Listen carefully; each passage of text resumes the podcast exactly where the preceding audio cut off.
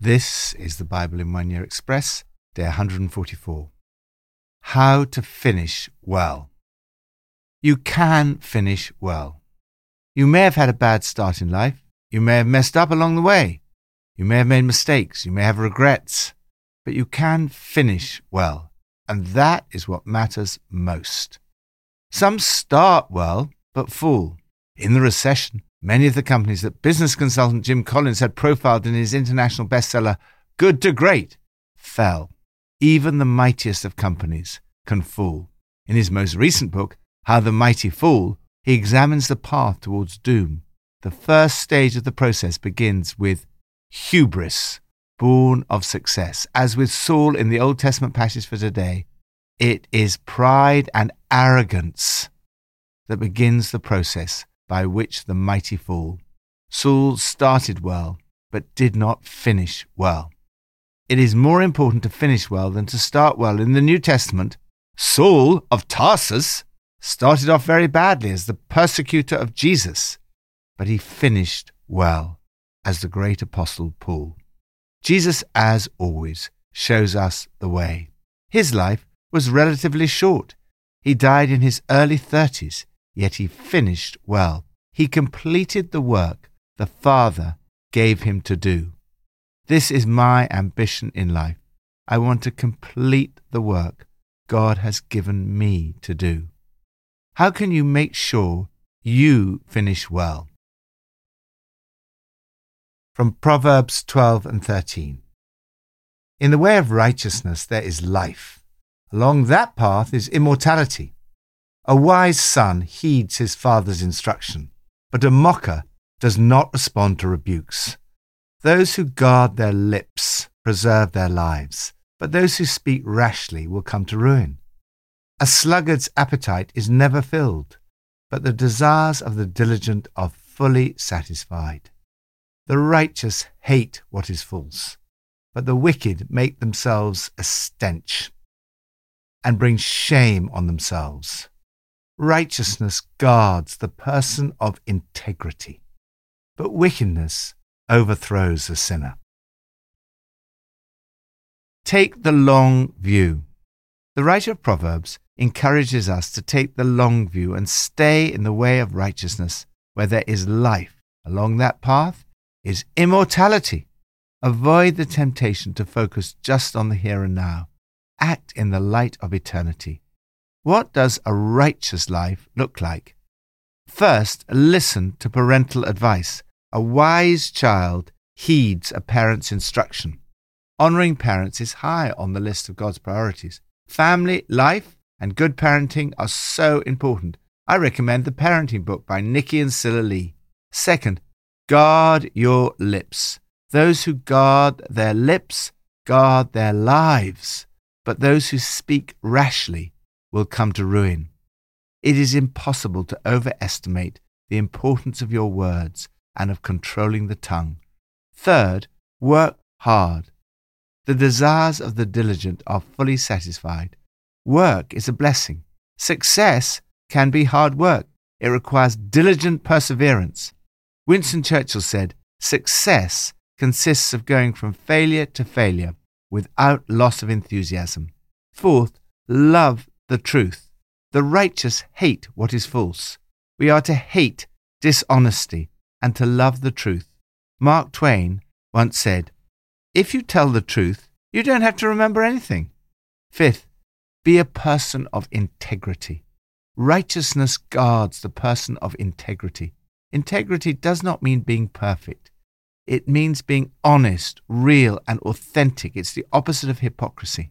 In his book, Integrity, the clinical psychologist Dr. Henry Cloud writes that integrity is the key to success.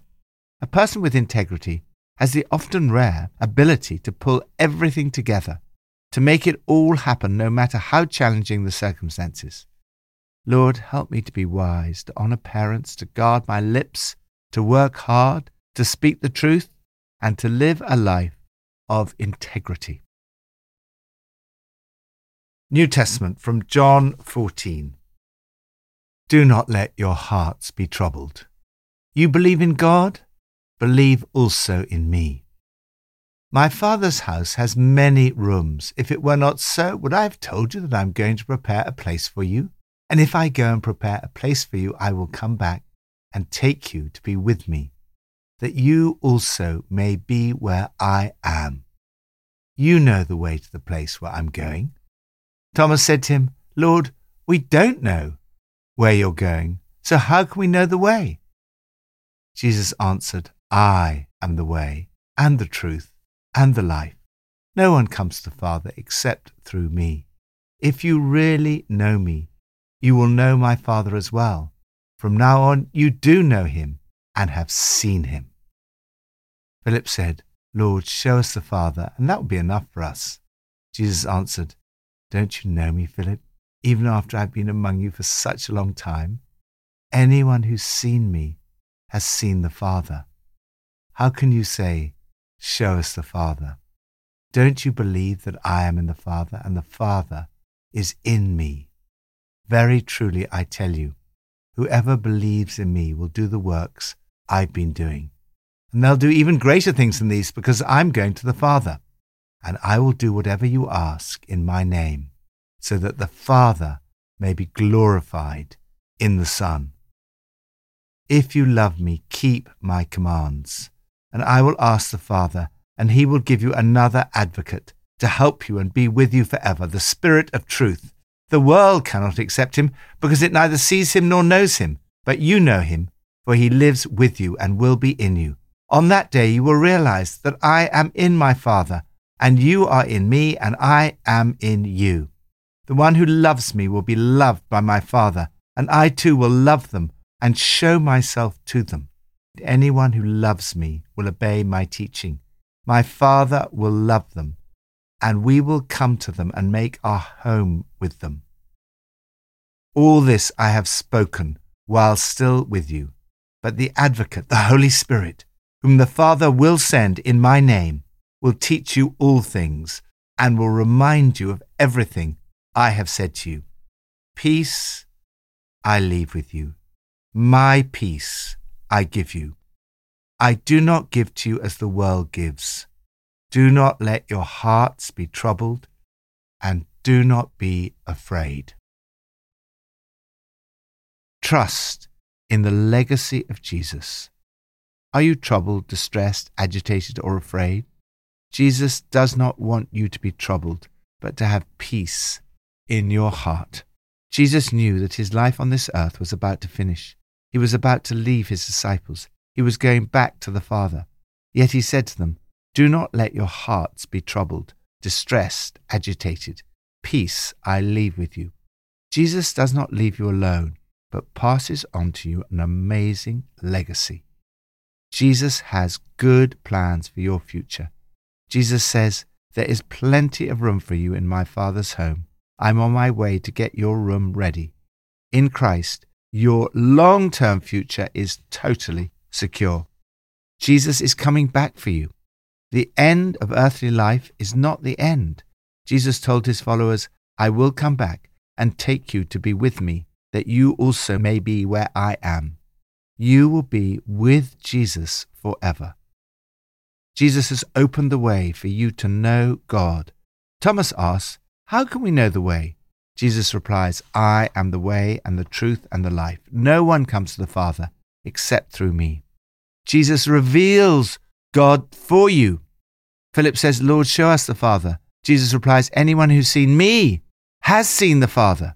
If you want to know what God looks like, look at Jesus. Jesus will do even greater things through you. Jesus will do even greater miracles through his disciples than he did while he was on earth. Jesus will continue to answer your prayers. From now on, whatever you request along the lines of who I am and what I'm doing, I'll do it. That's how the Father will be seen for who he is in the Son. I mean it.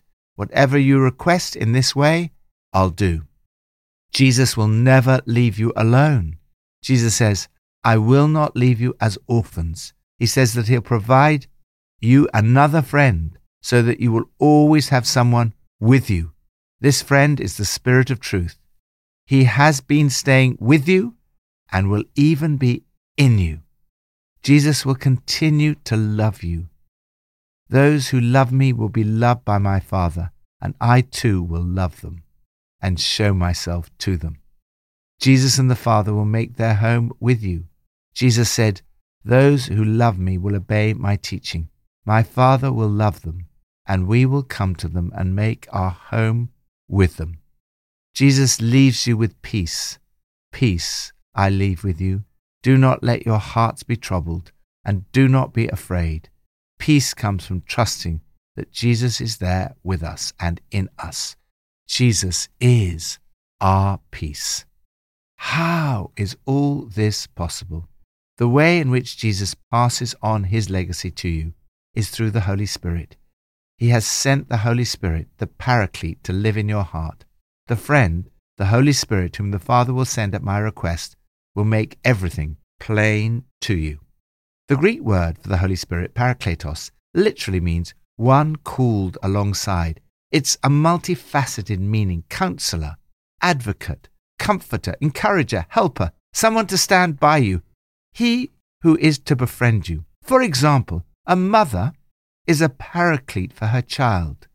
She takes away the anguish of loneliness. She brings presence, security, peace, and communion. The Holy Spirit now lives in us to give us new strength and new love so that we, the church, can continue the mission of Jesus to the world. Jesus had thought it through very carefully and had made a great succession plan. Lord, thank you that you give me the Holy Spirit to live in me and to be with me forever. Thank you that you give me your peace and you promise to answer my prayers. Old Testament 1 Samuel 14 and 15. Early in the morning, Samuel got up and went to meet Saul, but he was told, Saul has gone to Carmel.